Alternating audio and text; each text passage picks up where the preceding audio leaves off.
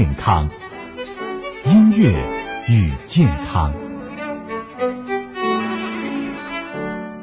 好，音乐与健康，刘丹继续我们健康吃米饭的话题。传统的米饭无外乎两种做法：蒸和煮。这个过程呢，它也是营养素损失的重要环节。首先，淘米流走了营养素。一般家庭在蒸米饭的时候呢，都是先淘米，而维生素 B 类啊，它是水溶性的，又分布在米的表面部位，很容易随着淘米水溜掉。对于标准米来说呢，维生素 B 一的损失可高达百分之二十到百分之六十。FM 九九八提醒您，现在是北京时间二十三点整。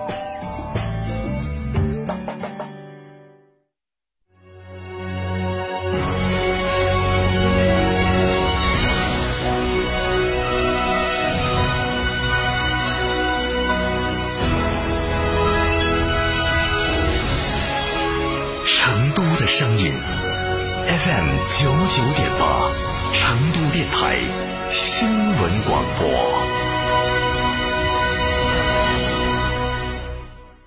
夏季避暑游海螺沟、赏冰川、红石滩、探秘原始森林，住贡嘎神汤温泉酒店，享专业地质冰川温泉，避暑休闲泡神汤，尽在海螺沟景区内贡嘎神汤温泉酒店。客房预订寻成都广电一路通国旅六六零零二三四五。Oh my god！买它买它买它！买买买，买破产了吧？是顾客破产了。戏霸九九八快讯。这里是成都新闻广播 FM 九十九点八，我们来关注这一时段的九九八快讯。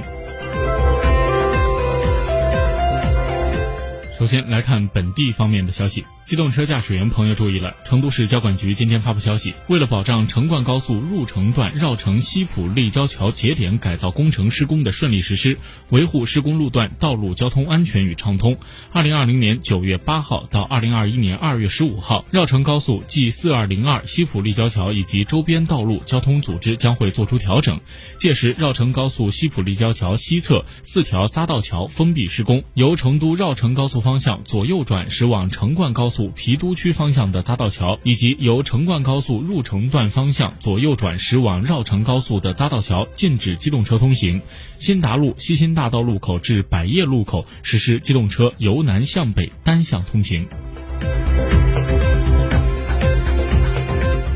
八月二十八号到二十九号，由成都市总工会举办的幸福社区职工集市走进了高新盛华社区和锦城湖公园。据了解，结合爱成都迎大运城市共建共治共享总体行动方案，助推生态空间与消费场景、生活场景有机融合。自七月起，成都市总工会创新推出了幸福社区职工集市活动。活动在社区绿道公共空间集成、供给法律援助、招工就业、职工婚恋、文化文艺体验等工会服务项目，开展省委十一届七次全会、市委十三届七次全会精神微宣讲和垃圾分类、消防安全等主题宣传，聚合职工普惠服务合作商家，提供时尚购物、美食体验等多元的生活服务。据悉，近一个多月以来，幸福社区职工集市品牌活动已经在成都各大社区公园绿道开展了三十余场，服务职工群众近三十万人次，带动夜间经济消费近百万。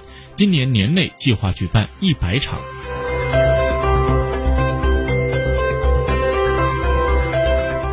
来看国内方面的消息。近日，国家发展改革委会同商务部组织开展了今年以来的第三十批中央冻猪肉储备投放，公开交易成交八千六百四十七吨，平均成交价是二十八点一六元每公斤，比大中城市精瘦肉平均的零售价低了百分之五十五。据了解，今年以来，中央层面合计组织投放约四十一万吨冻猪肉储备，有效地增加了市场供应。目前，中央和地方在库冻猪肉储备资源充足。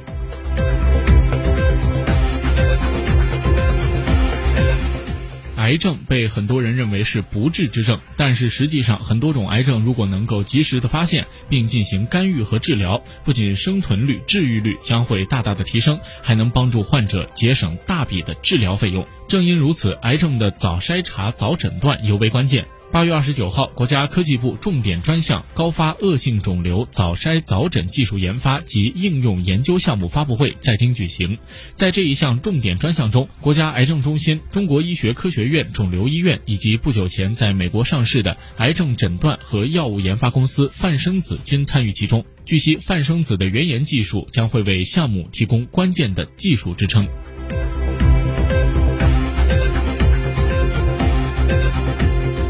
今年的第九号台风美沙克，三十号早上的八点，中心距离钓鱼岛东南方向大约一千零九十公里，中心附近最大风速达到了每秒三十八米，达到十三级台风级。根据福建省气象局的预计，台风中心以每小时十五到二十公里左右的速度向北偏西方向移动，强度逐渐加强，最强可以达到强台风级或超强台风级十五到十六级，将在三十一号对福建省闽外渔场、闽东渔场中东。部和钓鱼岛海域带来明显的风浪影响。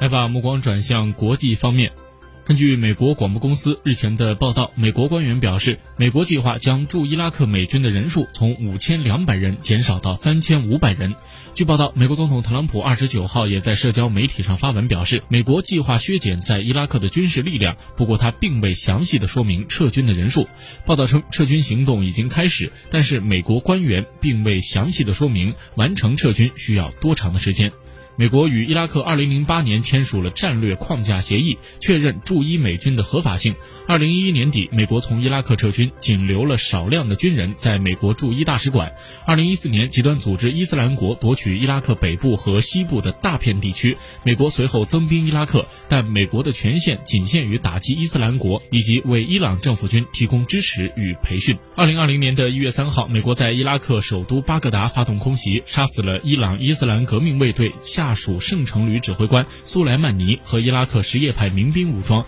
人民动员组织副指挥官穆罕迪斯等人。伊拉克国民议会随后通过决议，要求结束外国军队在伊拉克的驻扎。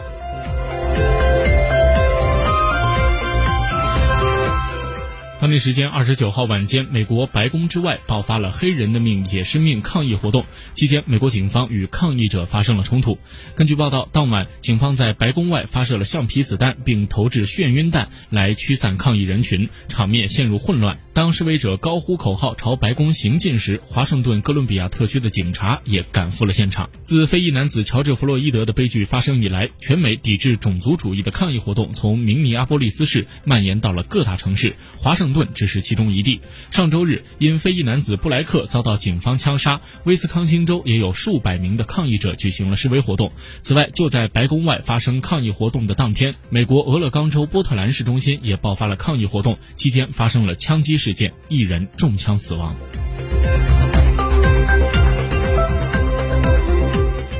根据希腊媒体的报道，在新冠肺炎疫情之下，为了减少失业率激增带来的影响，同时为秋冬季旅游淡季到来做好准备，希腊政府正在准备一揽子的援助计划，以支撑民众就业。据报道，希腊将会很快获得欧盟委员会提供的资金援助。欧盟委员会已经从临时紧急支持基金向希腊拨付了二十七点三亿欧元的长期低息贷款，以缓解紧急的情况下的失业风险。预计到二零二零年年底，希腊将会收到大约十亿欧元的固定付款。